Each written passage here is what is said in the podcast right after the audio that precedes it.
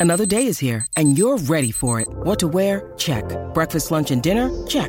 Planning for what's next and how to save for it? That's where Bank of America can help. For your financial to-dos, Bank of America has experts ready to help get you closer to your goals. Get started at one of our local financial centers or 24-7 in our mobile banking app. Find a location near you at bankofamerica.com slash talk to us. What would you like the power to do? Mobile banking requires downloading the app and is only available for select devices. Message and data rates may apply. Bank of America and a member FDIC. When you need mealtime inspiration, it's worth shopping Kroger, where you'll find over 30,000 mouthwatering choices that excite your inner foodie. And no matter what tasty choice you make, you'll enjoy our everyday low prices, plus extra ways to save, like digital coupons worth over $600 each week. You can also save up to $1 off per gallon at the pump with fuel points. More savings and more inspiring flavors make shopping Kroger worth it every time. Kroger, fresh for everyone. Fuel restrictions apply.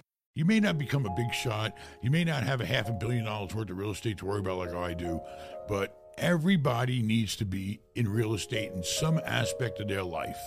Everybody. Times are not good in real estate. That's just a fact. But once it starts bleeding, that's when it starts gushing. Uh, you know, my life's going to be over. I already used up uh, at least 75% of my life. You know what the real scary part is? A lot of your friends start getting seriously ill and they start passing away and that scares the out of you because um, you know you're going to be one of them. Have you noticed any benefits of cigarette smoking? Like nicotine being in your system? Because there are some studies that show nicotine increases mental acuity, it increases energy levels, focus, etc. Or is it just negative? It's highly addictive. That's number one. You know that, that that's that's, that's just a known fact. Listen, I've been smoking for I'm embarrassed to say 45 years. My lungs are clear. I have everything checked.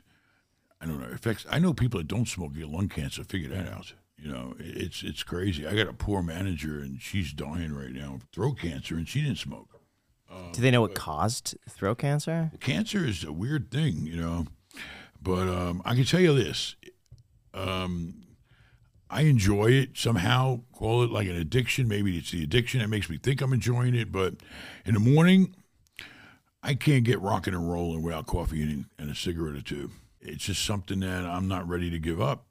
You know, I don't know. Maybe it's just the addictive, addictive, uh, being addicted to nicotine. I don't know, but it has a lot of bad things. I know, you know that that, that you know that it, it does to you, um, like you know maybe shortness of breath, things like that. But I think you know overweight does too. But um, the point is, it's part of my lifestyle. It may not work for you, and that's fine, you know. But you know, I don't What does know. it What does it feel like though to smoke a cigarette? It gives you some sort of high, but not like a, a weird high like the drugs you do. Um, you know, it, it gives you some kind of uh, I don't know. If you can live without it, it's probably a lot better for you to live without it. But I grew up on it, and um, It seems like you're cutting back though, right? I'm like I've noticed back. you're losing weight Yeah. and you're smoking less. Right. definitely cutting back. Oh, I'm getting old. You know, you start thinking about oh, uh, you know, my life's going to be over. I already used up uh, at least seventy five percent of my life. I'm, you know, so I'm not going to be here. There's going to be a lot of years that you're going to be here, and I'm not. You know, you start thinking about that when you start approaching. I'm 58. I just turned 58.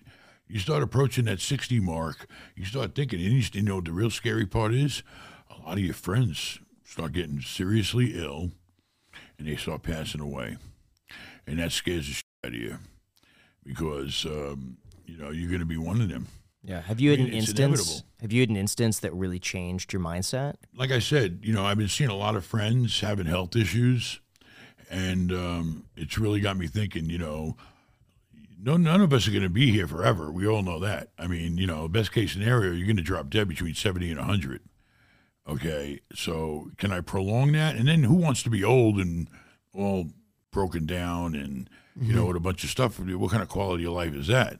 So you know when you start becoming hitting that sixty mark, you really start thinking about the quality of your life and the longevity of your life. I mean, it's just it's life. You know, we're all only going to be here for a little while. You know, and then after you're gone, let's face it, you're gone. Yeah. I mean, even the most famous people in the world they're gone. all right, you know, you have some memories of you and things like that. And depending on how famous you were, Michael Jackson, people remember him forever, Elvis Presley, things like that. But you're dead. All right, it's over. This might sound morbid. Are you afraid of death? Yes, everyone's afraid of death. I don't care who you are. So how does how does that affect your decisions today? I mean, I've been thinking about what's going to happen to my family, um, you know, and people close to me if I'm not around. All right, so I'm I'm really thinking of others.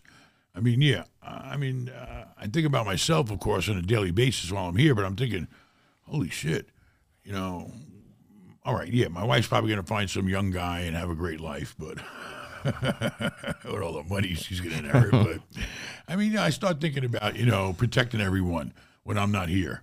You know, kids, wives, friends, everybody like that. So it's part of life. It's part of being human. You know, we're only on this planet for you know a certain amount of time. So do everything you can while you're here and enjoy it, and, and try to protect the people that are going to be here after you. So, for those watching who are not familiar with you and your story, could you give us a, a high level overview of who you are, why people should listen to you, what you do? Just something for a few minutes. You know, my story is started from nothing, less than nothing. I mean, you know, and had no opportunity, no chance. I was in the army, you know. I, I went in the army because I had to, because, you know, growing up in New York City was very tough. And uh, the army was my exit out of New York and away from surrounded by a criminal uh, atmosphere, which was really bad back in the 19 late 70s and 80s. And I went in the army. You know, that got me out of New York. It got me in a, you know, an organized, controlled atmosphere. Gave me discipline. Gave me organizational organizational skills. Um, it showed me, you know, the real, you know, how how the world works. Okay, working with people, getting things done, accomplishing your missions. Uh, and it really helped me. It saved my life because if I didn't go in the army, I guarantee I'd be dead. Maybe if I was lucky, rotting away in some jail. Okay, because that was just the place I was born into. You're a product of your environment. I mean, it's very hard to fight your environment when you're surrounded by it. You know, I spent about five years in the army, and then while I was in my last year of the army, um, I started. I lived in an apartment building where pretty much everybody was in the military. You know, they lived there and and you know off the base. So I got an opportunity to help the manager out. It was an old lady, and I picked up garbage every single morning. I'd get up, just like we did in the army, and police the area. You know what that means? Police the area. It means look for papers, garbage, whatever's not natural, get rid of it. Hmm. So anyway, I'd police the whole building, clean the place up, and I'd get fifty dollars a month off my rent. My rent was five hundred dollars a month. I got I only had to pay four fifty. To me, that believe it or not, fifty bucks back in we're talking 1986, 86, 87, it meant something. Okay, basically that's how I got got my start. I did a little real estate in leasing while I was in Germany. I was stationed in Germany, and there was not enough housing for all the soldiers. So the soldiers had to go out in what they called the economy, where the Germans lived, and secure, uh, you know, a place to live for them or their families. And then the army would pay you X amount of dollars towards a housing allowance.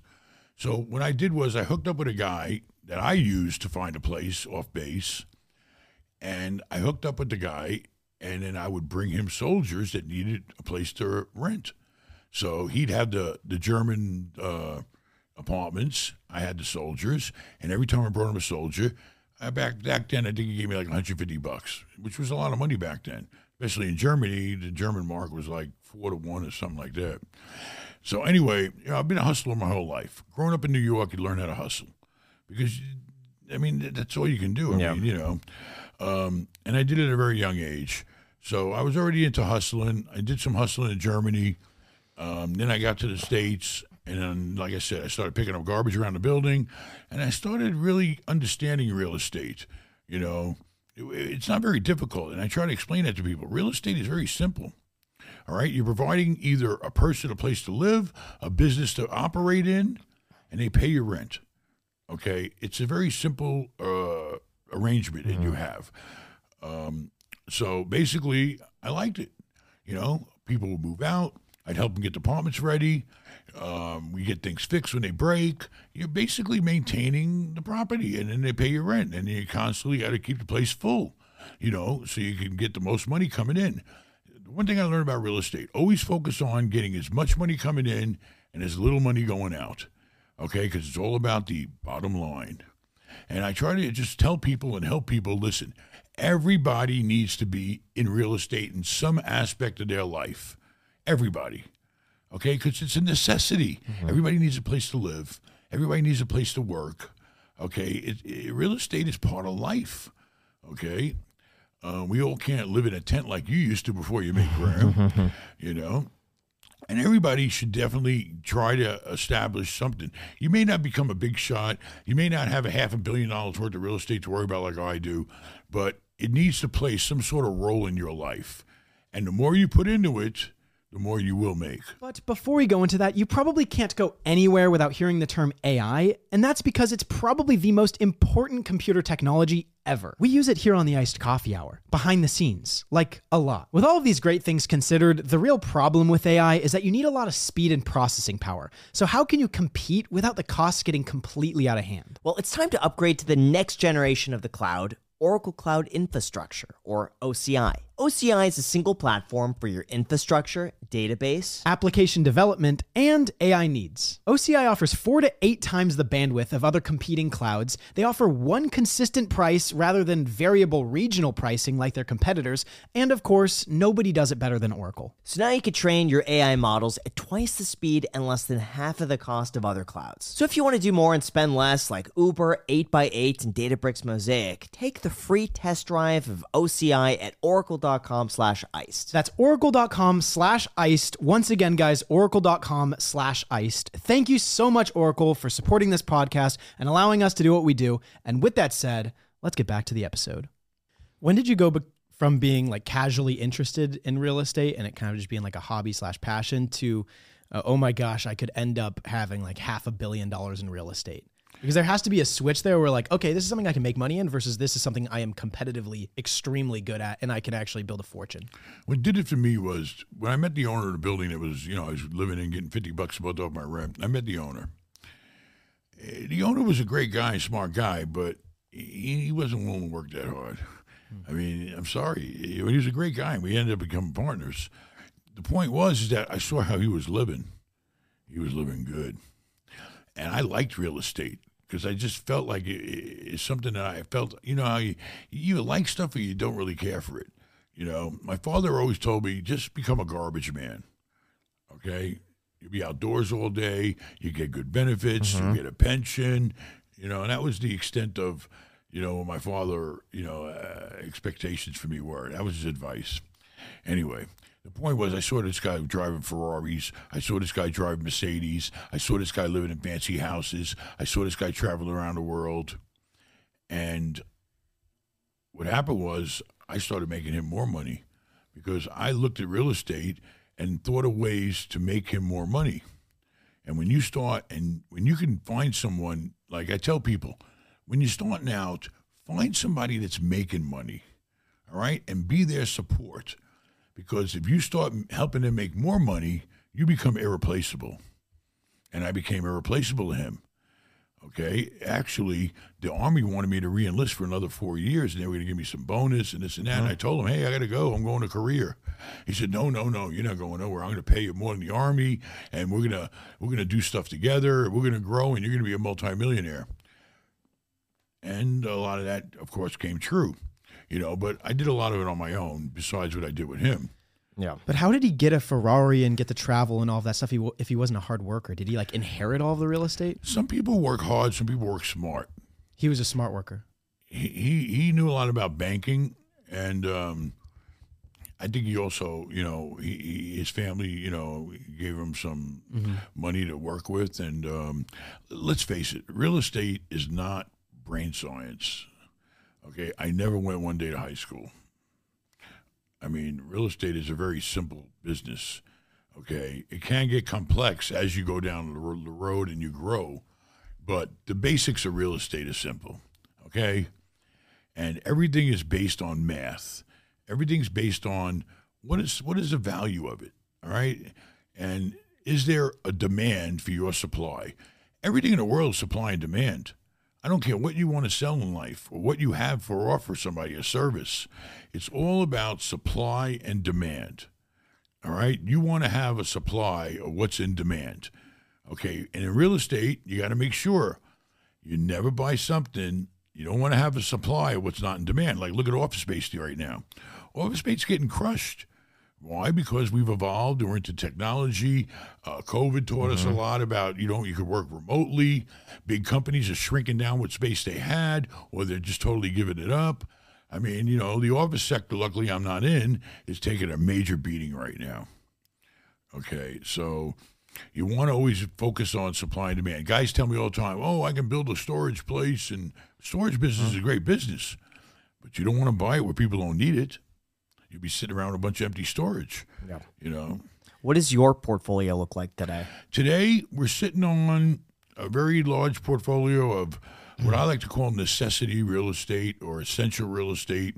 I like retail, but I like retail that the internet can't hurt. Amazon can't hurt. I like, you know, food. I like, you know, necessity services like hair, nails, food, you know, Like a good, strong restaurants, mm-hmm. dentists, medical, uh, things that people can't go online and accomplish. Okay, that's the type of retail I like. I try to stay away from the big um, retailers like department stores. I've had opportunities to buy shopping malls, and I didn't do it because I was afraid of them.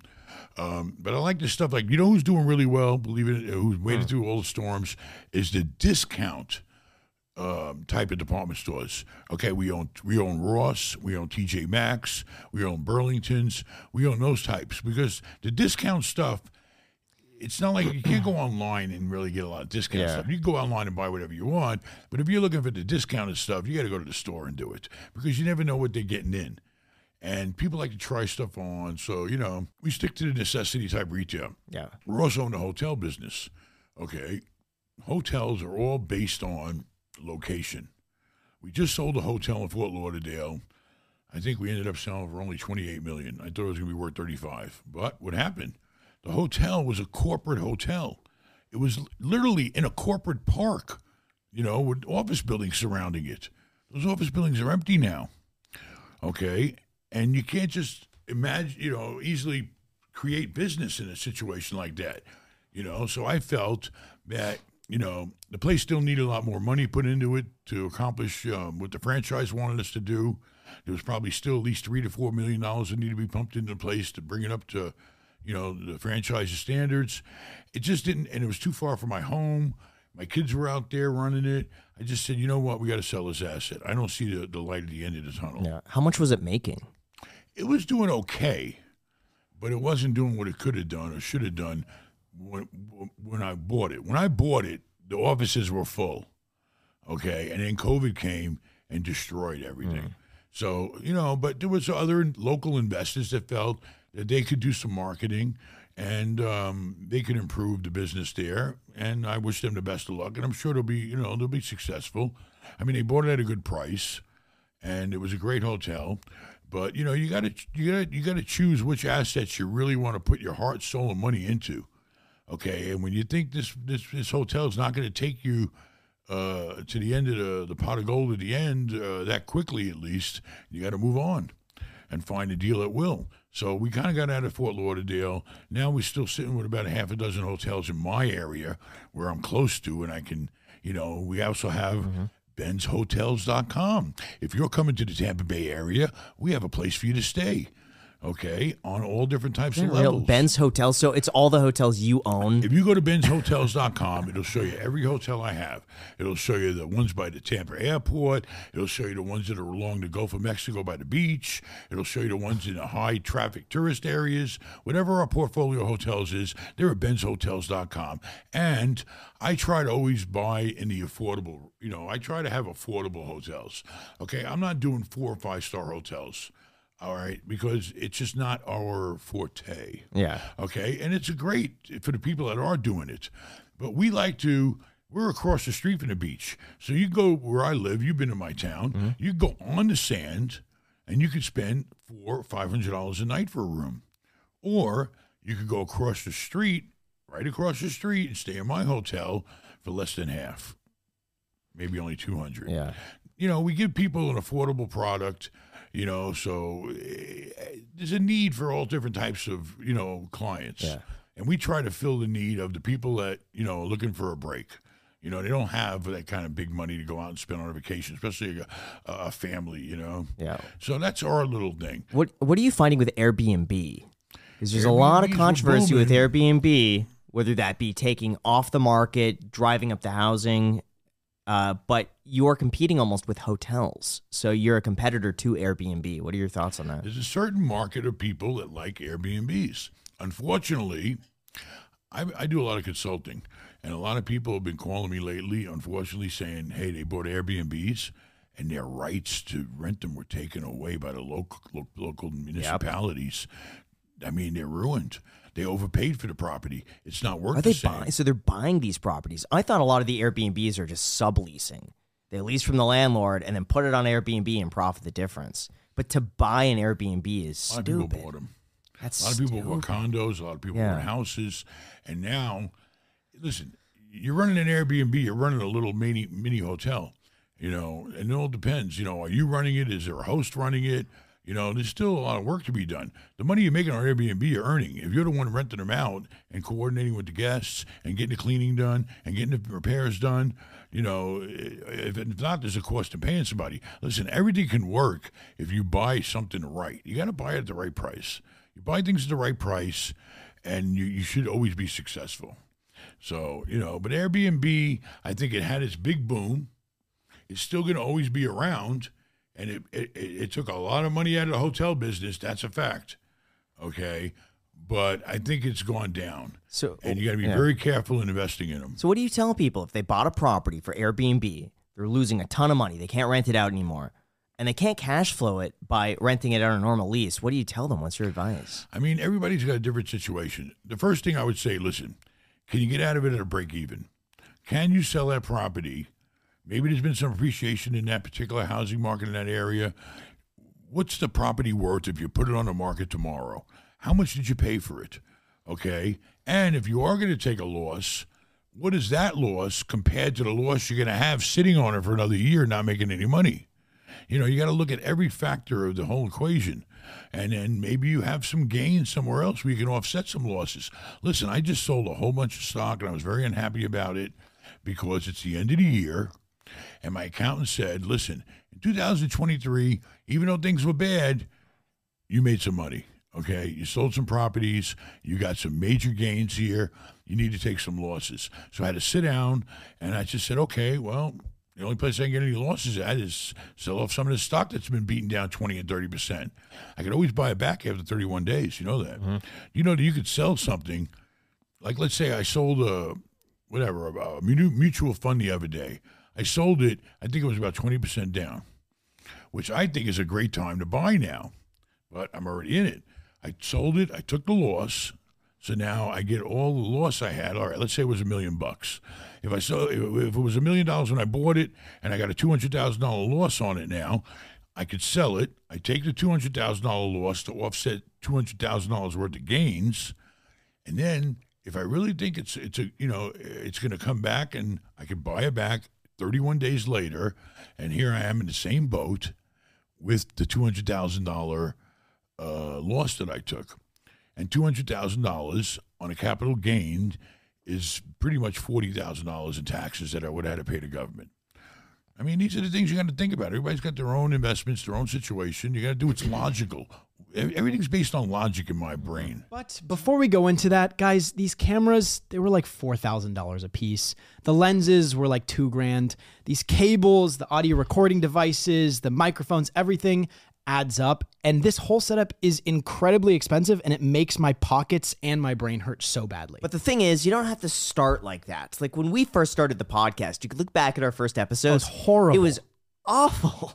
But if you want to get started with content creation, our sponsor, StreamYard, is there to help and make it as easy as possible. StreamYard is a live streaming software that allows you to create high quality content with just the click of a button. I know you guys listen to this podcast every single Sunday, and a lot of you guys want to create a podcast for yourself. If that's you, I strongly recommend you guys do it. And if you do, I strongly recommend you guys try StreamYard. They also allow you to stream to multiple social media platforms all at the same time to maximize your outreach from Facebook to Instagram to uh, what else? LinkedIn. LinkedIn. Link, LinkedIn. They got everything, guys. We're doing LinkedIn. We got we got LinkedIn. And the best part from all of this, when you use our link, it's absolutely free. They offer a free package. It means it costs you absolutely nothing to get started with our link down below in the description. So if you guys want to get started creating high quality content at the cost of virtually nothing, try out StreamYard with the link down below in the description. Thank you so much, StreamYard, for supporting this podcast. And back to the show. Do you try to live off of income that certain things can generate, or do you ever borrow against that? Because what I heard that I like like years ago that explained how wealthy people avoid paying taxes is like in stocks they just continually invest in that and then you can borrow against the mm-hmm. stock portfolio so then you just end up paying whatever interest fees that you borrow You can borrow against anything. You can borrow against any asset you have that has some sort of value to it. I mean, typically, what I did, what created my wealth, was pretty much based on the 1031, you know, deferred tax mm-hmm. exchange that the IRS laws have. Okay, every time I, I had a property, I improved it, and I went and I increased the value in it. I would refinance it.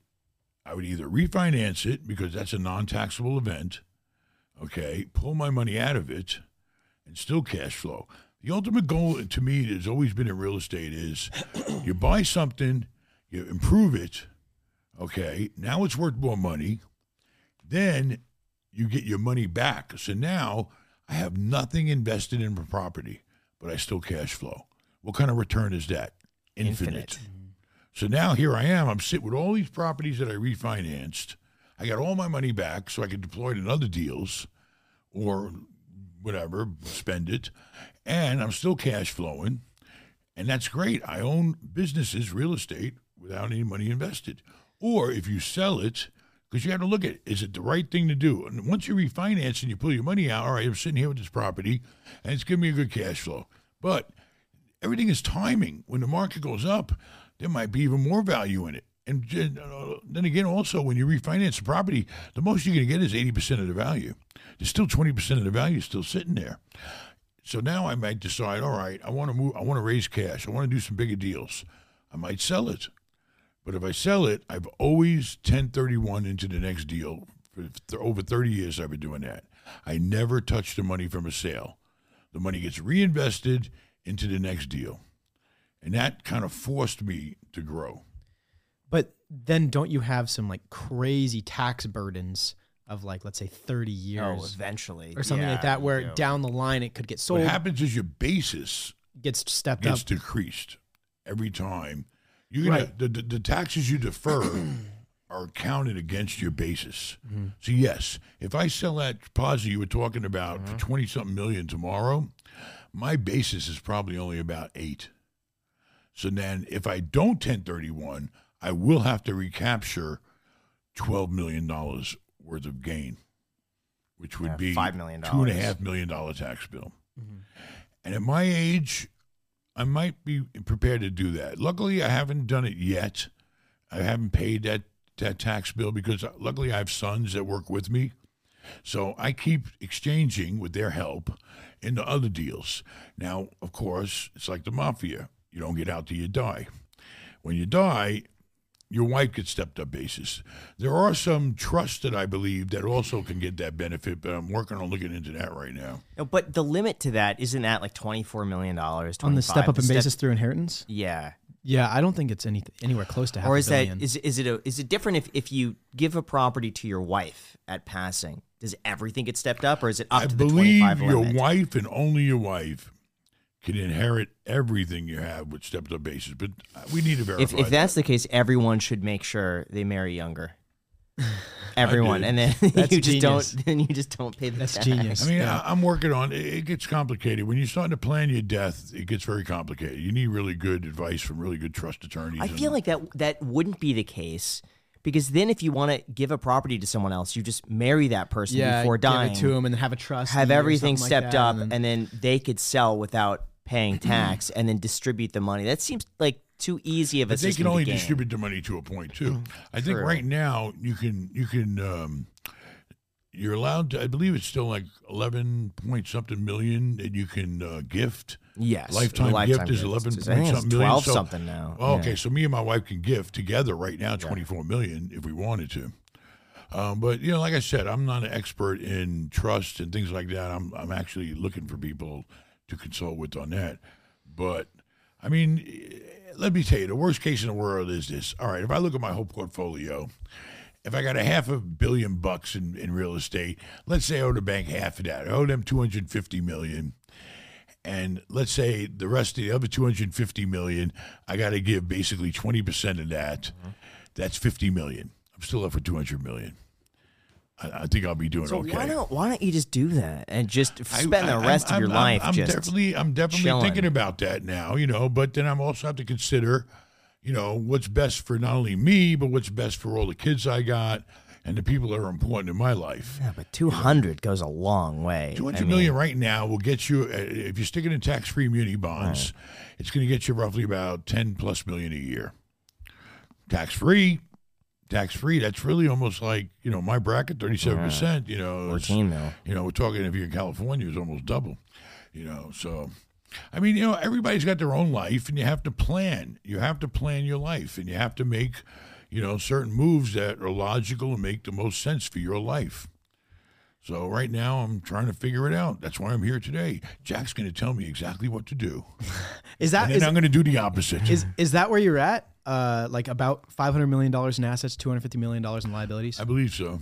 It's right about there. Yeah. But then last time we had you on the podcast, we discussed that you did a lot of deals with variable rates when rates were really low because, like you said, this is your words, not mine, that you were being a little bit greedy trying to get like the best possible discounted rate so to save a little bit of money. But it ended up when rates went up, you had that float rate or variable rate, and you Basically, when I used to owe about a couple of hundred million, I could have paid an extra point and fixed my rate. That extra point would have cost me $2 million a year. Right?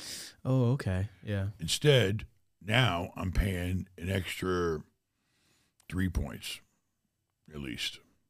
So now I'm paying Six an extra million, six million a year when I could have got away with paying two million back then. Now, how long did I get away without paying that two million? Probably a couple of years. I don't know. I have to look it up. A few years. I mean, it, listen. No one in their right mind, in the 30 years I've been in real estate, would ever dream that rates would go up so high, so quick, never has ever been seen before. Okay, but right now we're sitting back what rates were at in 2007, I believe, mm-hmm. right before the crash. And what does that mean? We may not have a major crash, but we're definitely going to have a major correction. And there's going to be opportunity. All right, yes, I'm well protected capital wise, uh, where I can I can handle you know the, the stress that we're, we're paying out all this extra money in interest payments. Luckily, we're strong capitalized and we can handle it. Plus, we're doing all kinds of different things to adjust. But a lot of people can't, and a lot of the people that can't, a lot of the people that pool together, because nobody wants to make capital calls. Nobody wants to come out of their pocket and start buying down debt and throwing more money into a deal. That's why, you know, it gets tricky when you're involved in a group. So, you know, there's going to be some very, very bad things, I believe, happening with bankruptcies, with foreclosures uh, in the next year coming in a matter of a couple of months. I think we're going to start hearing about it. Uh, I don't think the banks really want you to know right now all the loans that aren't performing. I thought a lot of these loans have escalation clauses essentially, so it can't just go from three percent to eight. It'll go from three to let's say four and a half, and then after that it'll go five and a half. But over a long Depends on the of loan documents. Okay. You know, it depends on the loan documents. But typically, in my experience, we're not talking residential. The guy goes out, he fixed his rate at two or three percent for his house. He's great. He's good. He's golden for thirty years, twenty years, whatever his loan is. But in the commercial world, commercial loans don't go out that far. You can do some government stuff and some agency loans that may go out 10, 15 years. Typically, people in the most people in the commercial business, banks loan money on commercial assets for three, five, seven, and ten. Okay, so the guy who went out uh, three years ago and got a loan, basically an adjustable loan like I did, it was doing great. Even if he fixed his rate, three years are up. He's open to the current market. Okay, he's subjected to current market, and when he goes out to have that property appraised now because of today's interest rate, he's not going to appraise for the same value. Okay, because the numbers aren't going to make sense with the interest rate being double and triple. So the value of the properties have come down. Listen, we were just talking about it. You used to have to pay four. Used to get a four cap on a Starbucks. Okay, I'm seeing it for six, six and a half now. Okay, everything adjusts accordingly. Cap rates are going up. It's just it, it's logical you know? If you're only collecting x amount of dollars a month you can only you know and you got to pay the bank x amount of dollars you're only left with this much return. So the property's only value based on a return. So who's buying right now? 1031 buyers. Unless you know i only see the only deals i really see going on right now is people that sold their properties took the gain you know because they, they had a lot of uh, equity in their property and a lot of upside mm-hmm and they want to get out or they want to, you know, trade out. I mean, let's face it, you know, eh, real estate's not forever. You know, I mean, yeah, it can be generational, you know, but typically people buy properties, they own them for a while, and eventually they sell them. I mean, you know, so uh, sooner or later somebody's going to want to sell, and you're going to want to get their hands on the cash. You're going to want to retire. A lot of people pass away; it's part of life. Um, you know, a lot of partnerships dissolve. A lot of them have uh, a specific amount of time that the partnership has to sell. Um, you know, so there's always going to be deals to be made, always, and the deals are coming. So I'm telling everybody to stash your cash For- because when the deals start coming, you want to be up there in line, first in line with your money, ready to go. Line up your financing, and listen, interest rates are double. So what does that mean? To really make the numbers work, you're going to have to put up more money. You're going to have to borrow less money from the bank. If I go out right now and buy down half my debt, if I go to the bank tomorrow and say, okay, here's a hundred million bucks, I'm buying down all these properties by half, my cash flow will go back to what it used to be because I'm only borrowing, you know, half the money mm-hmm. at a double rate. But then again, I got to come up with that cash which is probably sitting earning 5% right now. So, you know, every, right. like I said, everybody's got their own portfolio. You got to sit down and you got to look at every single scenario there is and figure out what makes the most sense. Because if it makes sense, it makes money. But when is this going to happen? Because I honestly thought this was going to happen way sooner. No. And we're not seeing anything. At least here in Vegas, cap rates are going up, so property values are coming down slightly, but it's barely anything. And it's to the point where I'm questioning myself, thinking, am I wrong? You're Is this ever going to happen? It's going to happen. It has to happen. It's logic that that has to happen. The problem is, is that the sellers, including myself, don't want to swallow the fact that their property is not worth what they thought it was and it's simple math. The Lowe's that I own, you know what Lowe's is, right? Yeah. It's, a, like a Home Depot. Store. I own Home Depot too. Those properties, I can't get what I paid for them because I bought them at a low cap rate. It's just not going to happen.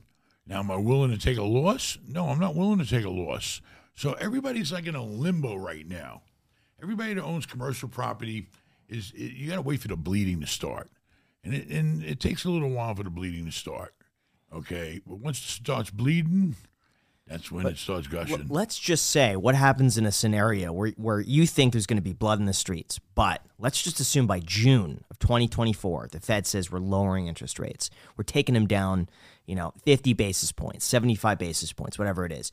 Interest rates start coming down. Then by 2025, all of a sudden we're at 3.5% isn't that going to save the market? So maybe there's a chance that nothing much is going to happen only the really distressed sellers are going to sell, but they're going to be outliers.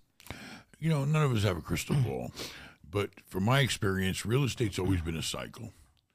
Okay, it's always been a cycle, and you just have to know when the time is right because you'll see it.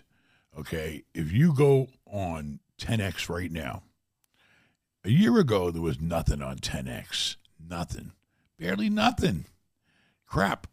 Now you're starting to see serious assets all over the country. Ten-X is mm-hmm. booming with auctions. Hotels, they're dying. Why? because people don't have the money anymore to spend. Okay, hotels are getting crushed right now. If you're not in a hot spot where you can keep those rooms filled, I could buy hotels really cheap right now. But there's a reason why because they're not bringing in the money and the cost of uh, employment has gone up. And uh, you know, so you know, you're going to start seeing some blood.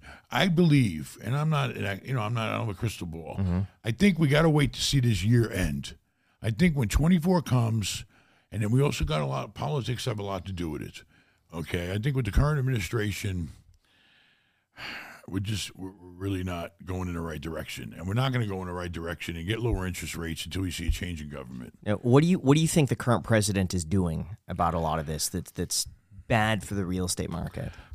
I'm not an economic expert, but all I could say is before he was president, I think the economy and the world was in a lot better place. I mean, I'm just telling you from my life experience interest rates were low. There was some sort of peace in the world. I think we're in a lot better shape. Okay, and that's that's basically my life experience. Uh, I think that the yeah. Democrats just don't understand, uh, or they don't like taking any. They're, they're trying to. They're, they're, not risk takers. Okay, and I don't know the level of the risk we were approaching when when we had low interest rates. I'm sure there's some sort of story behind it that it could hurt us down the road, but basically all I could tell you is I was living good, and now I'm five million bucks a year in the hole. Now, how much of that though is Trump lowered taxes, gave businesses a whole bunch of deductions, and he really pressured the Fed to lower interest rates. So, how much of the economy was really just there's more money flowing into the economy, business owners were making a lot more money, and taxes were lower? So do you think maybe that's more of like a short term sort of deal where if we lower taxes 10% now, I think we'd have a similar benefit? I don't know how we were getting hurt. Were we raising the deficit? Is that the problem? Is that what, you know, all the good times we're bringing? We're raising the deficit? I mean, I heard on, on the news the other day that we only collect, I think, $2 trillion a year in taxes but it takes how much to run the country? I think it was five or trillion? six. No, I think it was like five Ten? or six, but they collect four. I think there was a two to three trillion dollar a year deficit, and that's just being added to the national debt with rates as high as they are now. I think now the national debt is costing more than defense. So it's it now. I think it's a game of chicken of how long could that continue before eventually they got to lower rates or they got to come out of pocket a ton of money. Well, I know one thing it's a known fact that mortgages are at an all time low, right? Mm-hmm. People aren't buying homes right now. And I think that's that that's like the foundation of people's lives. Being able to work and, and, and buy a home for your family and have some quality of life, I think is very, very important. And it's almost really much impossible for an average middle class person now to go out and buy a property to live in. So, you know, I don't know. I, I don't think it's good. And then the banks aren't making any money. Let's face it. The banks aren't making any money right now. The banks are paying you five and a half percent in a money market account. Right? They got to pay out a mm-hmm. lot of money. And then nobody's getting loans at seven. So the bank is just sitting there basically it's going to hurt the banks if they don't lower the interest rates and people don't stop borrowing money, we saw what happened in Silicon Valley not too long ago. Okay, it's going to get ugly. I think that you know I kind of track the foreclosures, and uh, I also track uh, non-performing loans, and um, it's growing. It's growing dr- dramatically right now, and the banks don't want nobody to know because if word gets out that they're not collecting on the loans they had, then the bank's not the bank's only worth what the loans are. The bank's value is the amount of loans that they have. That's their assets. And if they're not making money on those assets, those assets fall down in value. So the bank ain't worth as much as the bank used to be worth, and the stock goes down. And then we saw what happened in Silicon Valley. They went belly up. We saw a lot of banks go. I don't know, yeah. you're too young to remember, but Imagine how many banks or... went belly up in the crash. Or what about only banks? Look at all the look what happened to the all the big uh, stockbrokers that went belly up. Lehman Brothers. Yeah, they were around for a hundred years, and you know, and they were uh, upside down. Yeah. Mainly it's because of leverage. So if you think it's going to get worse, why not preemptively start selling more aggressively now? I have to determine if it makes sense to take the losses. I have to start looking at my gains and looking at what the benefit is to take losses. Or is it more beneficial to me to just buy down my debt? You know, it's an equation. Everything's an equation. You said that you're going to do like this huge internal audit with this like quote unquote really smart guy that's in New York right now, analyzing all of your holdings, seeing which ones are going to be good, which ones aren't going to be good. I- Are you literally just doing exactly what you just mentioned to Graham, where it's like you are assessing how much it costs on a month to month basis, how much are you making on a month to month basis, and then what is the opportunity cost of holding it versus selling it? And you're doing that with every single property Every that you single have. asset I have, every single How one, many are there? 25. Okay. They're all different levels. You know, we have some deals as small as, you know, maybe a couple of million. We have deals that, you know, maybe are worth 40 million. You know, it, it depends on the asset. And then, um, you know, certain assets, like the hotels, are tricky because with the hotel income, you have to look at hotels annually because hotel income is a roll is like a roller coaster. You got your seasons. So now here we are. We're right now in in a slow season. Mm-hmm. Right before the holidays is always the slowest season in Florida. We probably have hotels that are barely breaking even. But when the good times come, they're going to make a lot of money. So you have to look at it on an annual basis. Some properties I could just strictly look at on a monthly basis, like if it's a triple net. Triple nets are easy to look at. You got the same money coming in. You have very little, if anything, coming out because it's triple net, or if it's a double double net, you have very little going out. It, those are pretty simple to determine, you know. But you know, everybody's got their own situation. So for the average listener right now, it's an 18, 35 year, 18 to 35 year old man.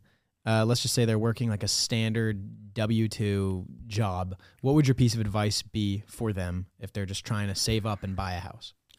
right now you need to number one get yourself on a budget okay now is the time to be smart and not waste any money if you don't need it don't buy it don't use it and save your money now's the time to stash your cash because that's going to get you some strength you also you know if you're i mean i always promote young people that don't have a lot of money if they if, if if it fits their life, they should seriously think about getting their real estate license.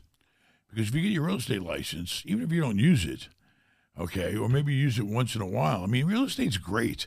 You know, you get a real estate license. You got you have a real estate license. Not anymore. Well, he took it I, away. I Okay, gave it whatever. away. Yeah. Gave it up in California. I mean, but when you were young, you had a real estate license. Yeah. If you wanted to buy a property for yourself, you automatically, and you represented yourself, three percent is your commission. Well, now there's that big class action lawsuit, though. Said, oh, there's a You new, see that? Yeah, that it guy? won. And I know a bit of a side tangent here, but a group of people got together and said that it was um, uh, price fixing, price fixing, fixing. Why can't I say it? Price fixing from the National Association of Realtors. That the seller was now obligated to pay a fixed commission to a buyer's agent to be able to list on the MLS, and they won, and it was a billion, multi-billion dollar lawsuit. I don't understand. I mean, you have a listing agreement. You agree to pay X amount uh, percent when you list your property, Mm-hmm. and of course, it gets it can, can be negotiated by the time you do the deal. But if the agent sells the property for less money, he gets less commission. If he sells for more prop money, he gets more commission. I mean, Right. I don't understand where the conflict is. the seller has to pay the buyer's commission and for the for the for agents to remain competitive and and show the house they're they're looking at, at the commission and they're saying well this property pays me 3% and this property over here they're paying 1% i'm not going to show that property i'm going to show the 3% That's been going on forever. There are agents out there that they'll go after the ones that are selling. You know, they won't take a discount commission. Except these days, the agents are starving, starving. I got brokers that are willing to just throw in a whole commission practically, except a small fee just to get the deal done. Okay. Typically, you used to pay a broker in commercial maybe two or three percent. I've closed deals recently for a quarter of a point, a oh half a point. At what you- price point, Well, when you're talking 10 about $20 million, million yeah. deals, you know. So he's happy to get something to come into his team just to keep the money flowing. Plus, he knew if he didn't reduce his commission, I couldn't do the deal. Mm-hmm. I need when when I do a deal, the first thing I tell the agent when we get somebody that makes us an offer, I want to see my net sheet. Always ask. Don't be afraid to tell the agent, "Show me my net. Show me the purchase, the, the sales price. Show me the commissions. Show me the closing costs, the title insurance, the doc stamps. Show me what my net's going to be." Okay, and then if you can't get to the number you want, that's where you start negotiating. You start saying, "Well, I'll tell you what. For, in order for me to do this deal, and this is what I do on a daily basis, in order for me to do this deal, you go back to this to the buyer and you say, "Listen, you need to pick up the docs transfer stack. Trans, they call them doc stamps, transfer tax, or you need to pick up the title costs, or maybe we'll split it, or you need to, you know, lower your commission down." But I tell them right off the bat, this is the net number I have to get to. Now it's your job as an agent to figure out how to get me to that net. Otherwise, I'm not a seller. So uh, people are working a lot harder now because something's better than nothing. You know. Yeah. But I understand the whole lawsuit you're talking about. But um, typically, you know, it it pays to be a real estate agent if you if you're starting out because you still can get a commission as the buyer. Okay. Typically, houses are listed with a five to six percent commission. The buyer gets half. The seller gets half. So if you qualify for an FHA mortgage, it's three and a half percent down. If you're a real estate agent and you're three percent commission, you only got to put a half percent down. Am I right? Yeah. There you go. That's how you get in the door without putting a lot of money down. We were talking before about mortality and how you said like you know once you eclipse you know where where you're when you're nearing sixty years old or when you Stop eclipse it thinking like about it. It's natural. how you just naturally start thinking about things. I want to know maybe why why continue pushing for wealth? Why continue pushing for all of these things when there are others other things in life maybe that you could be missing out on, such as physical health, which you said you have been losing weight, you know, and going out and traveling and experiencing life in other ways rather than just continually building a business that's already extremely successful. Why keep pushing? I mean, you know, because you got to keep moving on to a different chapter in, in the book of life. You know, right now I got to determine. Listen, I don't. I'm not. I'm not the type of person that wants to work. You know, until the day I drop dead. It's not me. I, I want to see what it's like to retire and maybe enjoy my life. I got a nice big boat sitting in the water waiting for me. You know, but I also have to think about and protect. Listen, I wouldn't be here today with all this wealth if it wasn't for all my kids and people that have helped me. Okay, so I have to come up with a plan that's going to enable me to live out the rest of my life comfortably and also protect the people that helped me get where I'm at today, mainly my children, and make sure they have enough uh, wealth to they can keep growing if they choose or be protected. You got to protect the people that took care of you. That's that's a fact a, of life. but that is a lot of protection. I think for a lot of people, even giving a million dollars to their kids would be like, hey, they're they're set. You know. Most of my kids are already multimillionaires, but you know they're hungry and they're you know I mean I look at I, I think back, you know my my oldest son is thirty eight I believe. He's twenty year or thirty nine he's like nineteen years younger than me. Um, I think back and I remember when I was his age, you know I pretty much had what he has now, okay, and he has an extreme hunger and desire to go to the level that I'm at. And he has every right to. Okay. And so does all my kids. Um, you know, they all have the the right. They've earned the right to grow their wealth in their life as much as they want, just like I did. They learned from me. So, you know, I have to just make sure that they're set up to be able to do that. And if they have a problem, call me. I'll be on my boat. So what's your what's your plan with that? It, to be able to set them up in positions where they can take their advantages that they have and pursue the lives that they want. How will you adjust your own life to be able to set them up for that? I mean, the ideal situation for me, I think, is take the best assets I got, which uh, they are partners in some assets. Take the best assets I got that are really long term assets, assets that you should probably think about keeping for the long term and incorporating them as partners. So if I'm gone, nothing changes. Basically, they're partners. Uh, and that's the end of that. They, you know, they keep, keep getting the same income they've been getting, and then my share will be distributed accordingly, you know, between wives and my wife. And I say wives, am I crazy? it's just it's Okay, just something you're not telling us about. There's only She's one in the wife. viewing room right now. only one wife, believe me. Okay, yeah. Uh, and um, you know, it'll all work out. I, I'm, I'm seeking out the best legal advice I can get, and uh, trying to get the plan going because you know I am afraid I'm getting older now, and I need to have a plan in place. I could walk out this door right now and drop dead on your doorstep. You got insurance? I do. We renewed our policy. We have like what they call a master policy that covers all our properties. Insurance has doubled in Florida. You know, they're making us pay for the hurricanes. You know what's crazy? So you know what's crazy? We, we can't put this in here. You know what's crazy is that I was shopping around for insurances lately because I really want to consolidate everything. Right right now I have like five different policies with different carriers. It was a nightmare to coordinate. So I'm bundling everything together. And three insurance companies said they would no longer insure California properties. They're done. They say, nope, we hit our quota. We, we're not taking on any more. And these are companies that like four years ago, no problem they're not insuring California. They basically said you have to stick with what you have because you're not getting anything else. And I called in my my existing insurance carrier and said, "No, uh, it, you're you're you're grandfathered in, but we're not taking on any new policies." Why do they not want California? They say it's unprofitable and it's too expensive to insure. They're losing money on How are they California losing property money on California because property? wildfires, uh, property damage, crime, uh, houses are costing so much money to rebuild. Construction costs are through the roof. And permitting, it's the lawsuit zoning. capital of the world. Yes. There's so much risk for insurance companies in specifically California. Florida, I believe, is just a lot of natural disasters. California is just like political reasons, zoning. There's there's so much trouble with that. But they they, they want a policy. It's wild. and and lawsuits are getting ridiculous now. It, it's it's getting way out of it's crazy. How do you think You we can reform that, or do you think it won't? The problem is is that the insurance companies settle too quick. You know, legal fees go through the roof. It's a mess. You know, and and a lot of it is. Uh, fraud has a lot to do with it, you know, but the courts are just too generous, you know. I mean, listen, if somebody has a legitimate claim, I believe they should be paid. Okay, but eh, it's gone nuts. It's gone totally crazy now.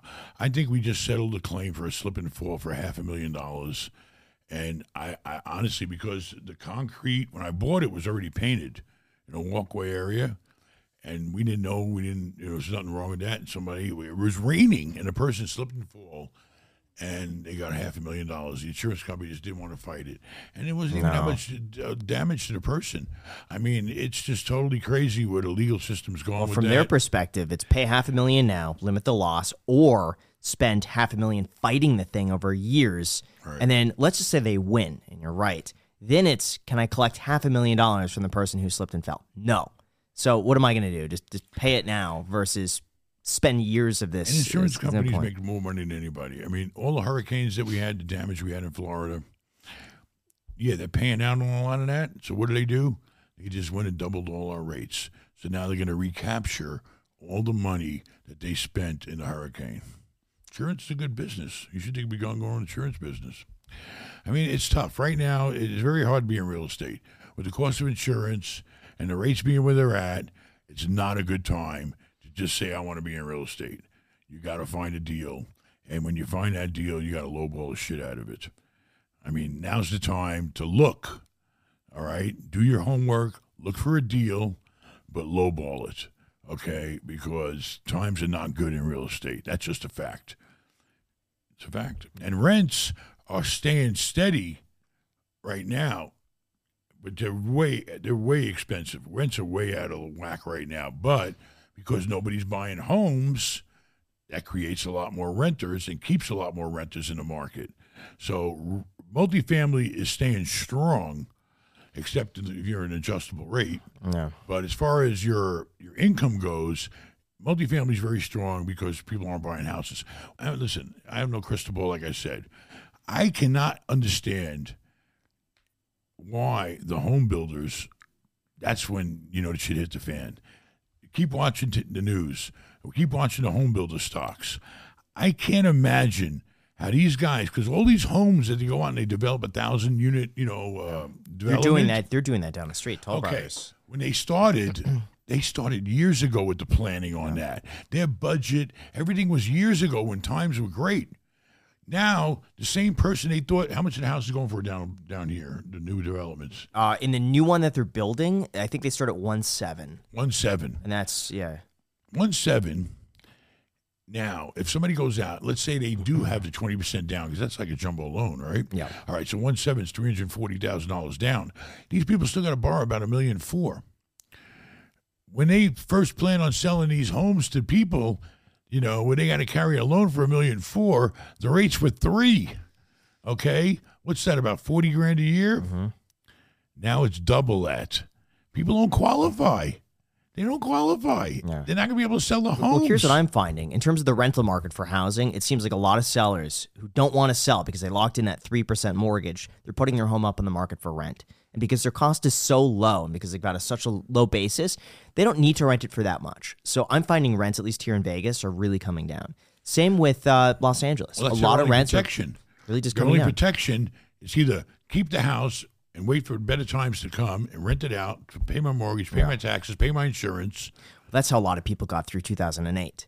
All the successful people I saw said, I'm not going to sell in this down market. I'm just going to rent it out and ride this out. And those people came out so far ahead. Right. They didn't have to sell. They didn't sell. Who's buying your properties now? Is it true that BlackRock is going through these these big institutional investors are buying up all the houses? What's your I experience? on believe it's the opposite. From what I'm seeing is all the big shots, like BlackRock that put up all those homes, they're now selling them. They're getting out because they don't cash flow. I mean, to my knowledge, all the big shots are selling right now. I just tied up two deals. Uh, well, hopefully tomorrow I'll be on a conference call and I'll I'll get the deal finalized. I just bought two apartment buildings from a very very large company um, you know, and uh, I believe I'm buying them really right. I'm buying them for probably, I believe, thirty percent less than what they would have received six months or a year ago. So How much are you paying for them? Can't tell you. There's still people out there. I didn't sign a contract yet, but I believe I'm buying it for thirty percent less than what the market would have paid. The reason why I'm getting them at a discount because there is no market for what I'm buying, and I always had the advantage. I can compete with Wall Street. When I say Wall Street, I mean the REITs and the big shot Blackstones and BlackRocks and all these big shots. I can compete with them because of terms. I don't have anybody to answer to. I can come in with the strongest terms you ever seen. I could I could sign a contract and say, okay, give me three days for due diligence, where everybody else has boards to answer to and all these layers of approval they have to go through and all this. I got the money, okay, and I could go. I could tell my sons, listen, go out there and inspect that property. They'll walk every single apartment. They'll go through every uh, income and expense item, and in three days we can knock it out. I can go hard with a million bucks. That's the only. That's the, the edge I have by being, you know, no one to answer to and having my own company. Um, so I'm starting to see the deals coming. Trust me. All the deals. There was these all these beautiful complexes around my neighborhood in Tampa Bay area that were up for sale. All right, and they were all you know they're like 180 a door, 200 a unit.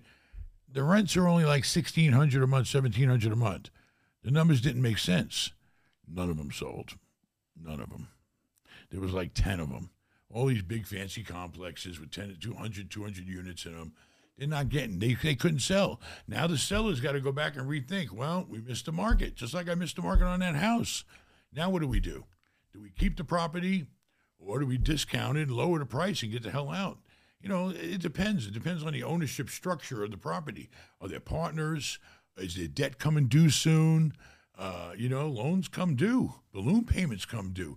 You know, it all depends on what kind of loan you have. But now with the new insurances uh, rates going through the roof, people are taking loss. They're, they're bailing. And then, you know, also the taxes are actually what I'm finding I'm learning more about taxes, property taxes is like right now, the new tax bills came out, right? Mm-hmm. They're called trim notices. They come out and they tell you what your taxes are probably going to be, and they're due in January. You do get a discount if you pay them in November or December, you know, and then January, and then then you get charged late fees if you pay them in February or March. Oh no, they're due by March. They're good for January to March. Anyway, long story short, the counties are basing the values on last year. That's dangerous. Last year, because you pay taxes in arrears. Okay. When I pay my tax bill, my tax bills are millions of dollars. Okay. When I pay my tax bill, that I get a discount paying. In fact, this month I have till the end of the month. Mm-hmm. But those tax bills have all been jacked up based on what they their appraised value they did back in January. So now here I am. I'm not making that kind of. The properties aren't worth that, but my tax bills are going up a lot. So I got taxes against me. I got insurance against me. I got high interest rates against me.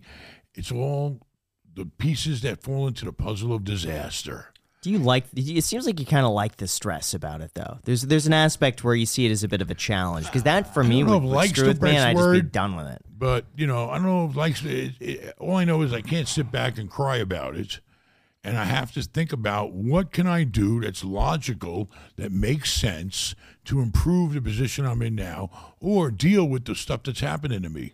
You know, wherever there's a problem, you have to come up with a solution in life. I don't care what it is. You know, whether it's uh, any problem you got in life, you got to come up with a solution. It's just like you know, if you can't get along with somebody, you know what the solution is? Get the hell away from them. Simple. I've been, I've been trying. Is right here. You, won't, you won't go away. Change the lock. Change your number.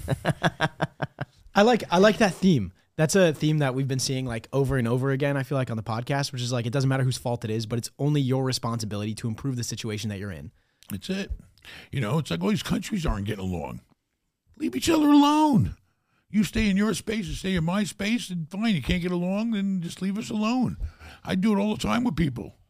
You know, if I can't get along with somebody or I feel like they're detrimental to my life, I just don't deal with them. How often does that happen? Do you cut somebody off? I cut people off whenever it's necessary, and it could be family members, it could be anybody. Life is too short Yeah. to have any kind of what we call in the hood is drama. Save the drama for your mama, because she's the only one that's going to put up with it. But what sort of thing would, would make you cut someone off like that? I mean, if they're doing something that's going to hurt me or anybody in my in my world, you know, I got to leave you alone. Listen, you know, honestly, I don't even have any hard feelings, but I've noticed in my life, my life stays peaceful because I don't associate or deal with anybody who disturbs the peace. Okay, that's the way I live. But how do you set the emotions and the ego aside and base all of your decision making strictly off of what is practical and logical? How do you do that? Because a lot of people are ran by their emotions, right? And like by other people saying, no, you should stick with this person. You should keep this person in your life. This is what society is saying. I give people chances. You know, people screw up. I've screwed up. Okay, we all screw up. All right, but then you have to look at the severity of the screw up. I mean, and if somebody keeps screwing up, you know, listen, I got no time to go backwards. I got to move up. Okay, this elevator only goes up. I'm not going down. So you, gotta, you know, you gotta, you gotta stay away from negative people in your life. You gotta stay away from people that don't have the same interests and desires that you have. Uh, you know, and and you know, listen, I don't care how rich somebody is. I'm very, very. My closest friends in the world don't have nowhere near the money I got. Okay, it doesn't matter. Money, uh, when it comes to interacting with other humans, you either get along with somebody and you, you live uh, in, in, in peace together or you don't. And if you come across people who are negative or, you know, could cause you issues, because, you know, association, you get a lot of trouble just by being associated with the wrong people. You know, I mean, it's a fact. You want to keep, you got to look at your whole world and keep all the bad stuff out of your world. Focus on the positive and focus on getting ahead. Focus on your family, you know. You think you learned some of that with your experiences in the mob, which was what you alluded to I earlier? It's wasn't like really everyone in the mob. They fired me, you know. They did me a favor, you know. they f- that you, they fired you. I was young, and they wanted me to go out and do collections. Oh, and, uh, right, The whole yeah. story about they wanted me to go collect from a guy who was a deadbeat, and then they wanted me to hurt the guy. And I'm not a violent person. I mean, yeah, I'll defend myself, but you know, I can't just go out there and and, and, and you know and, and be that type of person to hurt people, you know, because they, they you know just like you know they borrowed his money and then he didn't pay him. Well, how's hurting him going to help? He sure in hell ain't gonna be able to pay you. if You hurt him. But some of that, I feel like, is that sending a message, though? They wanted me to send That, a message. that's all it is. It's not like to get the money back. I feel like, oh, yeah, you got hurt. But and isn't then, firing someone too wanna be nice for the mob? Say it again. Isn't firing too nice for the mob? I feel like if the mob had a problem with Well, they the didn't people- really let me in. It was like a test. Oh, it was a test, and I failed the ah, test. you, You're not too for this type of work. I ended up getting the money. I got the money. You keep it? No, I, I wouldn't be here if I kept the money. Jack. I don't, I don't, I don't know. I was, I don't was know. like 16, 17. Okay. you know. I mean, no. I mean, I got him his money that he wanted me to collect, but I did it in such a crazy, logical, sensible way that they couldn't relate to that because all they knew was, you owe me money, you don't pay me, I'm going to hurt you. Well, maybe there's another way of getting the money. Maybe we can look into the whole picture. Eh, I don't know. You remember the story? I took the guy's car and I something? fixed it up, yeah. and I sold it, and I got the money, and we all should live happily ever after. And it was a logical, intelligent thing to do. But they didn't think that way. You know, they like they they they they thrive off of the intimidation and the fear, and I don't want to be part of That's that. That's how they keep their power, though, isn't it? Of of a bit of that intimidation know, and but it's a fear. very And dark world, and I don't want to be part of it. how active are they today? I don't know. I don't want to know. I don't think they're nowhere near as active as they were when back in the day. The government is really, you know, I think takes a really close look at it, especially with technology these days. You can't really hide anything. You can't hide money. You can't even hide your conversations anymore if they, they really want to hear you. So, you know, I think it's gone down, but you know, they're still around, but they're they're not out there like they used to be. You don't see them hanging out and killing each other in the streets like they used to be. You know, and uh, they're all trying to keep a cover because they see when you expose yourself, you're exposing yourself to the, the criminal justice system. They're going to come after you. So why would you expose yourself? You know, like Gotti and all that. Sure. You know, bragging. And when you're in a brag, listen, you never want to mess with the government. They have unlimited resources to come after you, unlimited, and they take it personal too. You know, because it's a career. Mm-hmm. You know, so I don't want no part of anything that's criminal. I try not to. If I even think somebody's criminal, uh, with the exception of Jack, uh, that's a real low, different level. That's more like petty I don't want yeah. nothing to do with anything that's that's in any kind of criminal activity. I don't want no problems with that. And I just want to do what I'm doing. Leave me alone, and you know, You think some of that mob mentality that you were like a product of when you were younger is still bleeding through to who you are today? I know how to deal with it, but I'm not like a bully. But I'm sure you learned some life lessons and stuff like I learned that. how to try to get along with everybody, whether you're a bum on the street or you're a big shot. Everybody's a human being, okay? And I try to relate to everybody on their level, okay? You know, so we have that connection. Mm-hmm. You know, if, if you walk around like I'm better than everybody, then you know what the hell? How's that going to be productive? You know, I mean, you know, not in the big picture. I'd rather people like to deal with me, and if I have a problem with somebody, I'm going to sit down and try to work out their problem. Because you know, there's two sides to every story. Sometimes you got to put yourself in the other person's shoes. I've had people, you know, say things to me that I, they felt were unfair, that they were treated by me unfairly. Well, I'll tell you what. You got your side, I got my side. All you got to do in life with another human being is find a common ground where you're both satisfied. And typically, money solves that problem. You know, the only problem we have in this world today is, you know, religion. How, What- how does what- money solve the problem? How, how when have you used money? money is what makes everybody. Money is what, what, what, what, what your life is all controlled by money. I mean, honestly, you need money to survive. You need money to do everything in life. You can't live without money. Okay, you need money to eat. You need money to live. You need money controls. but how can you use money to solve a personal matter like argument between two people? What are you talking about? You ever heard of divorce? Do people couples do it all the time? Yeah, but it doesn't solve the relationship. Money doesn't. There's no more relationship. The money you give somebody some money and you separate the relationship and you move on and live your own life the way you want. Right. Okay. It makes You him feel. It makes him feel better. Like if, if he's Feels like you got something out Yeah. of the deal. You just get kicked in the curb. You know, if I say to you, listen, I don't want to deal with you no more. Okay? But we have had some history together, or you do have some sort of, you feel you have some sort of rights or something like that. All right, here's some money. Have a nice life. You go your way, I go mine. We all live happily ever after. I mean, like imagine someone nature. cuts you off in traffic, and there's like, oh, here's a hundred bucks. Wouldn't that be like, oh wow, yeah, I just made a hundred dollars? Like that would kind kinda solve sad, the problem. though, it's what I not. mean? It's, It's like- not though. Well, no, it's true. I think Yeah. it's very true. You could solve anything like that. I mean, you know, if money. somebody cuts you off and there was no damage done, you didn't do it on purpose, you know, and the person apologizes, that's being human. Yeah. You know, but if you hit your car and you didn't want the insurance claim because your rate's going to go up, and you know damn well that that damage isn't really that much, it's only you can have it fixed for a hundred bucks, and the guy gives you say a 150 for your trouble, whatever, it's a good way of just, you know, people just need to come together, find a meeting point, meeting ground, and and and make things happen to where it's peace. I don't believe in violence. I don't. I cannot believe in this day and age, with all the technology we got, with all the space travel we're doing, and all the uh, electric cars and your Teslas, we're still hurting each other. You would think violence wouldn't even play a role in the human society anymore. It's not logical. How is destroying a country helping anyone?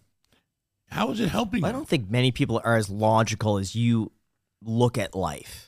It seems like emotion really runs the majority of people out there. What is what is? Oh, let's get down to it. What's Russia going to have if they totally destroy Ukraine? They're going to have a country that's totally worthless garbage. I hate to see destruction of real estate. When you're in real estate, eh, all right, listen, if the building's got to go and it's falling apart and you got to knock it down like you do the casinos here, that's understandable. It's logical. You're going to build something new. But to go in and destroy families and people's lives and, and things that have been existing in for many, many years, where is the reason in it? Where's the reason?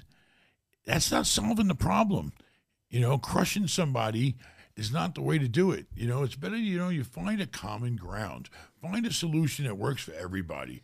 Violence, it's not humanly, it should be, you know, a part of our society anymore. I'm sorry. I mean, I mean, I know it sounds nuts that I'm saying that, but I don't feel that anybody should have any reason, you know, I mean, yes, the person that, if you're defending yourself, well, that person that you're defending yourself from shouldn't be violent to begin with, so you wouldn't have to defend yourself. I mean, you know, we got a lot of issues in society. We need to focus on, you know, taking all the violent people that we do have and trying to either correct them or do something with them. But we need a nonviolent society.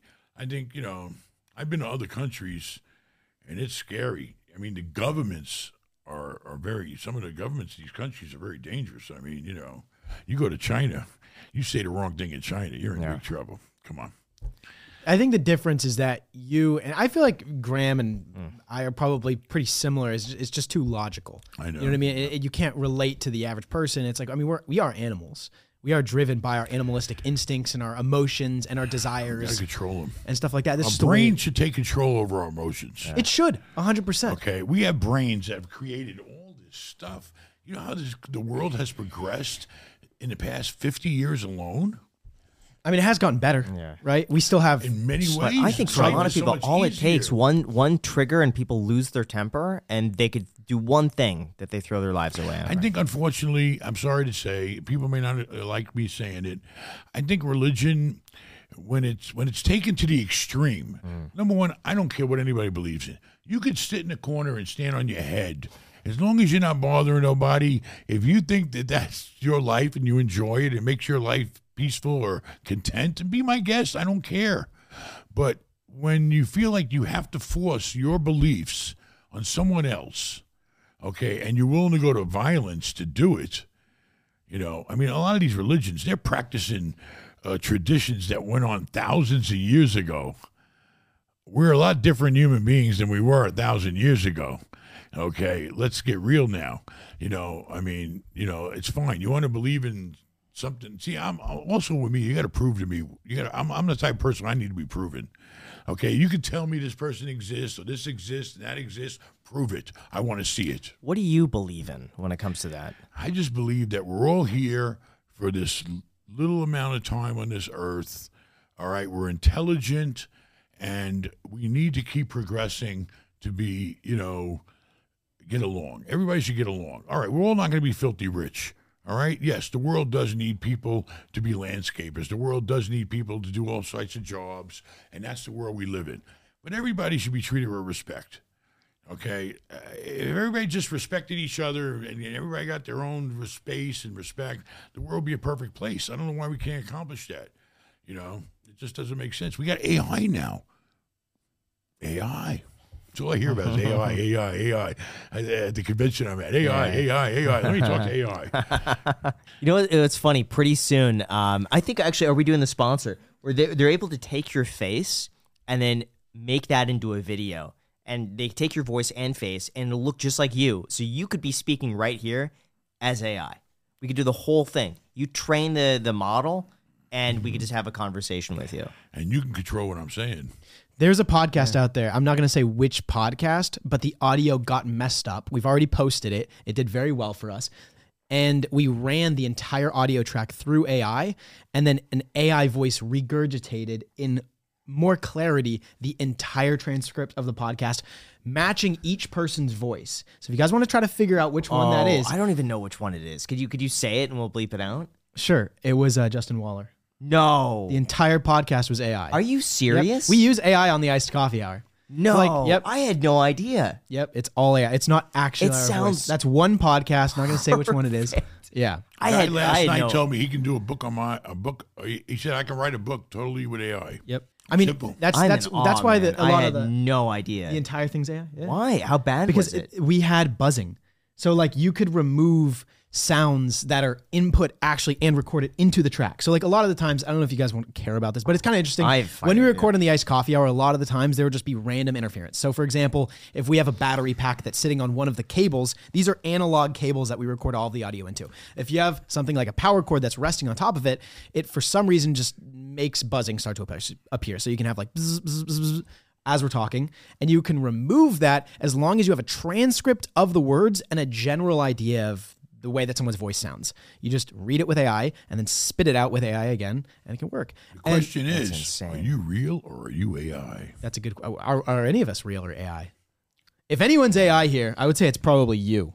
Yeah. You're AI. I, know. Yeah, I know we do this with. No, he's uh, just A, artificial. He's just. I know we do this with no some of our with some of our TikToks. so what we'll do with AI, and this is incredible, is uh, Josh, who runs our TikToks, sometimes wants a good hook in the beginning because you got to get people in the first like second, and he'll say, "Graham, could you just repeat into the mic, say this one phrase, and I'll say it."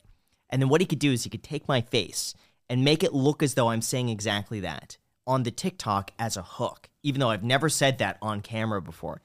I don't even realize when I'm doing it or when I'm not. Sometimes I could slightly point it out if you, if I know the specific one, you could kind of tell. But if you don't pay attention, I would have no idea. It's scary. It's insane. We've used it for titles of videos. We've used it for guest research. Before we shoot with someone, we just ask AI like, "What are some interesting topics we can talk to so and so about?" good. Some of them are good. We we used to do and these long using it for introductions. online dating now. Yeah. He's I'm dating an some AI now, so that's dating an AI. His AI is going to somebody else's AI, and now they're going to have AI together. Oh, wow. yeah, it's cool. I, I, I want to know. th- this is this could get me in a lot of trouble, but I'm just going to say it. We're talking about being logical, rational. That's how you go through all of life's problems. Now, you know, I have had a girlfriend before, and when she comes at me, when she came at me with you know certain issues, a lot of times I would try to solve them. I would be like, here, this is the rational and logical way of solving this issue, and that would not yield the best benefit. Usually, that would really upset her. So, how do you navigate relationships? Let's say Listen, I'm going to get in a lot of trouble for this, but it Money. doesn't work with women. It only works with business and numbers and deals. If it has to do with a relationship with a woman, you could throw logic out the goddamn window. Okay. this is anecdotal, guys. This is not you know general broad sweep. You know, it's I mean, you know, I just tell my, you know, when you're in a relationship, basically, been, I'm going to be married 20 years next month.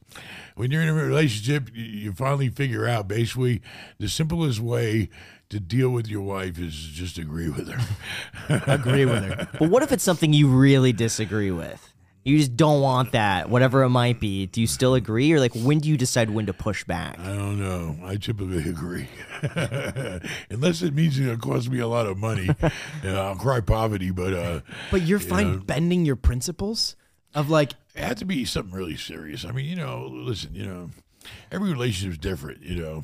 I mean, me and my wife are a hundred percent opposite. There is not one thing in common between me and my wife. wh- how did it work out in the first place?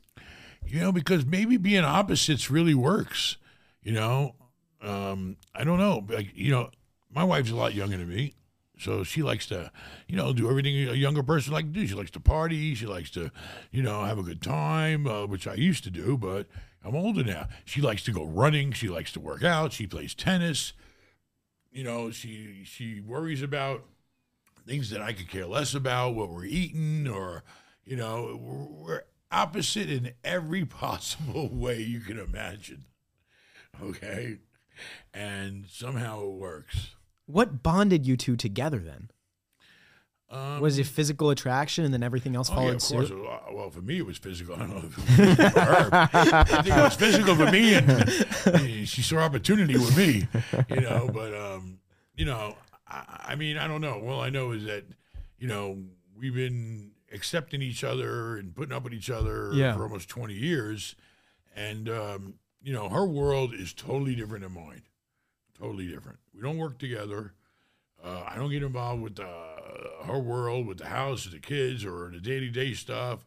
Uh, you know, and, and I focus on making money, and we enjoy a lot of time together. What do you guys do together? Oh, I mean, we got, you know, we go out on a boat. We'll take the boat all over the Bahamas. We'll take trips. Um, you know, uh, we do whatever, you know, go out to dinner. We go to parties, whatever. I mean, we have a social life, and, um, but um, we're total opposites, you know. Can So- you see me playing tennis? Come on.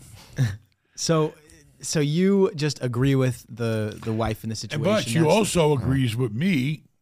It's like she's got her department and I got my department. Okay, she's not going to come in and say, "Okay, listen, you need to sell that hotel." It's not going to happen. She's not going to, you know, she's not going to cross into a world that has she's she ever not part of. tried? No, I don't recall her ever. Like a house. Like Has she it been a sees house? something stressing you I out mean, yeah, for a we while. just bought her you know? sister a house. Yeah. Okay, because we sold a hotel in Fort Lauderdale. Her sister's moving back home. She's taking over over all my beach property hotels, and uh, we need to find a sister a house. So you know, to me, I told my wife to handle it. Well, of course, that didn't work so good.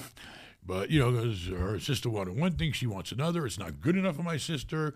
Blah blah. blah. Anyway, long story short, I told my wife, you know, listen, do it whatever you feel best as far as uh, a house is is um, I, I go along with you know so Why not rent the house? This is the one for 1.2. yeah um, renting a house is just you know I don't know it just if I would have rented the house it probably a house like that in that neighborhood it probably would have cost me at least um, six seven grand a month probably that's a yeah. lot. yeah it's a big house I mean the Yeah. house is like 4500 square feet she's got four Yeah. children uh, you know and uh, we're pretty much on the level where you know, and, and her sister's like one of my. Her sister's my daughter, basically. I raised her like my daughter. Okay. So you know, when it comes to your kids, Sure. it does get emotional with real estate because you want your kids to live somewhere nice. All my kids live in big, beautiful homes, which they're entitled to. They deserve it. You know, so you know she should have her own home. And uh, you know, renting her a house would be very. This is more of a permanent thing too. Yeah, got It's it. not like a temporary situation. Typically, I would always rent. Yeah. You know, uh, if she's living here for a year or there for two Right. years, yeah, I'll rent her a house. But in this situation, we're trying to get her stable and you know more permanent. So we bought the house, and uh, I got a good deal on it. I'm happy with the price we paid. It was on the market for a million five. We paid a million two, and it came fully furnished and everything, really quality. And everybody lived happily ever after. And I agreed with my wife on the house that uh, she thought we should buy, so we're all happy. Seems like you really don't like having lasting issues or things that you're not content with. Like you just like to, all right, let's let's figure it out. Let's move on. Fine, that's Yeah, good. I- I, and then got it's, every day I got different things, fires to put out. I'm constantly waking up every morning putting fires out. Okay, figuring out what are the problems right now that we're facing. What do I got to do to solve them? You know, and uh, that's what I do for a living, managing a portfolio. how did you meet your wife?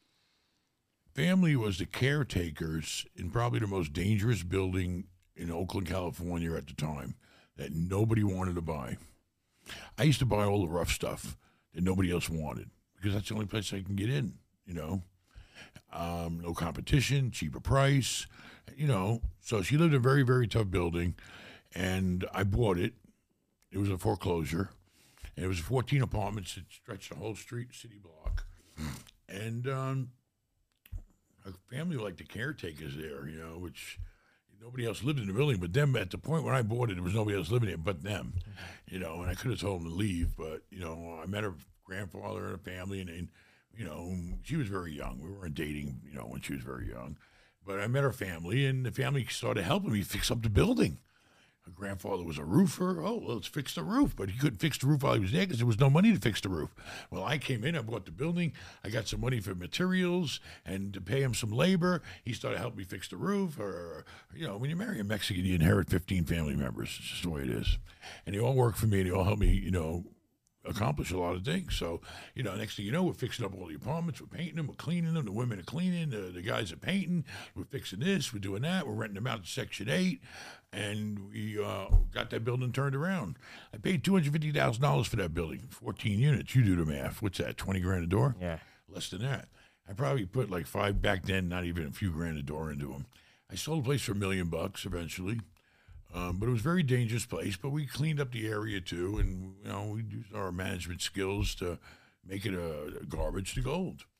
And uh, you know, and then as she got older, you know, we uh, we you know, You just stayed close with with her and her family and stuff I mean, like the family that. became very close to me because we were we worked for me, we worked together every day, you know, and then she matured into a young woman, and um, you know, we had the attraction, and we got married. So, and, um, but like, when would when did you ask her on a first date? Like, how did that even come up in a conversation where you said, "Hey, she actually pursued me. she did"? Yeah. She'll deny it, but she pursued me. I How did remember, I. I, I kind of remember when I, I seen a twinkle in her eye. We finally got the building all rented, and my partner, I had a partner then too. He, he didn't want to buy the building; he was afraid to. But I told him, "Listen, I can handle it." And then I had him come back and take a second look after we got rid of all the criminal activity around there and stuff. Anyway, we got the building rented. The building had a laundry room. And my partner, even though he had all these millions of dollars, he got some kind of personal thrill of me and him going around, all right, in his big fancy Mercedes, whatever he was driving that day, and taking the money out of the damn laundry machines. Yes. Bags of quarters. He loved it. And I loved it too because I didn't have much money and half the money was mine. So we it was like a tradition. You know, we go around all our buildings. We had, you know, a few, well, some were his, some were mine, some were partners, whatever. Anyway, we go around one day every other week and we collect all these bags of money and then we take them to the bank and put them in the machine. They count them up and, you know, we'd have some cash, you know, or whatever, deposit, or whatever.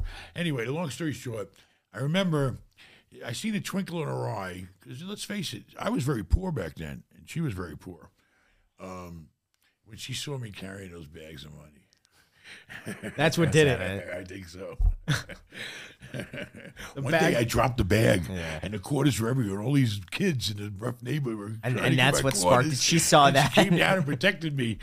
Was she picking up quarters too? yeah, but she was giving them to me. And, Yeah. You know, hey, listen, we both came from a very, very tough place and very, very poor place, and um, we struggled together for a while, but it was great. You know, we made it. That's cool that you've you've acquired all of this wealth with her.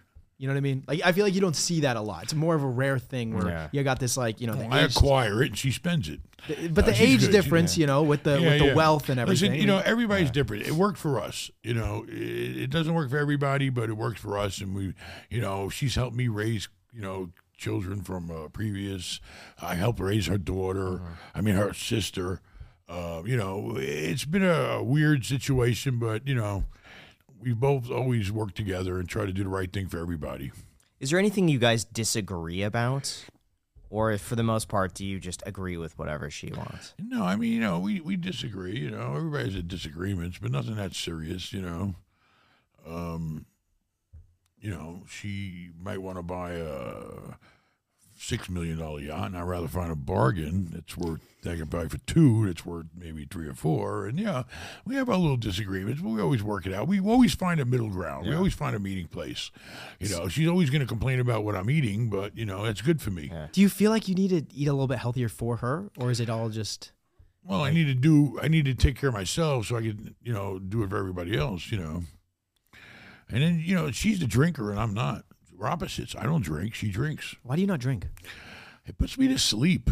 That's what You that's know, what it does to me. let's too. be I get asleep. so Vodka tired. Red Bull. She gets. She she starts No. drinking tequila and she's drinking margaritas and all. She's ready to party, baby. You know me. I'm. You know. I mean, That's it's just the way it interesting. is. Andrew Huberman did a whole podcast on the effects of alcohol, and he noted that in people's brains, you either have the type where they drink and they get really energetic, or the people who drink and it puts them to sleep. And there's something in your brain that you just Which one process are you? alcohol. Sleep. Me too. Yeah, me, I go right to It's, sleep. it's terrible. It's really bad. I have I go one drink and straight I'm to just sleep. It makes me tired, not I want to feel- drink. But if you continue You to should drink, drink then. if you if you continue to drink, th- like past the point of being tired Yeah. and like, everyone's all excited, then I can get the energy. Yeah. But my default is just like I slump and I just go Me on a too. couch. If there's a You know couch what? nearby, and I fall asleep. It asleep. might be 20 minutes where I have a bit of energy, a bit more talkative, but then immediately after it's sleep, unless I just keep drinking. but yeah, if you keep drinking, then you can get the Yeah. energy. But I like want three to be four rude, drinks. but I got to go. all right. Yes. Okay. Is there anything else that there's to? Anything else you want to cover? Okay. Um, the real deal is this. Yes. Get ready. Because what's the worst thing to happen? It doesn't happen because you got ready. Get ready. Seriously, deals are coming. They have to. Trust me. I'm watching cap rates going up. Now's the time to start looking and watching and lowballing. All right? There's no emotion in doing a real estate deal. If the guy wants a million bucks, offer him 750. That's the world we live in right now. And that's what you should be trying to do. Because he may not take it now, but you'd be surprised. A month from now, you might get a phone call. Or he might take eight or eight fifty, and you might say, Oh, that's still a good deal. So be prepared because we have to. It has to happen. When the bad shit happens, that's when opportunity's knocking at the door. Don't don't make sure you answer the door. Don't just look at him on the ring. Deal. Amazing. Thank you so much. Thank you so much, man. I. I, every time I see I it, it puts a big old smile on my face. we Oh, could do this easily another two hours. I know. Three hours. Just chat. And unfortunately, Yeah. um, I would stay as long as you want, but I got people I'm obligated to. Well, thanks, Ben.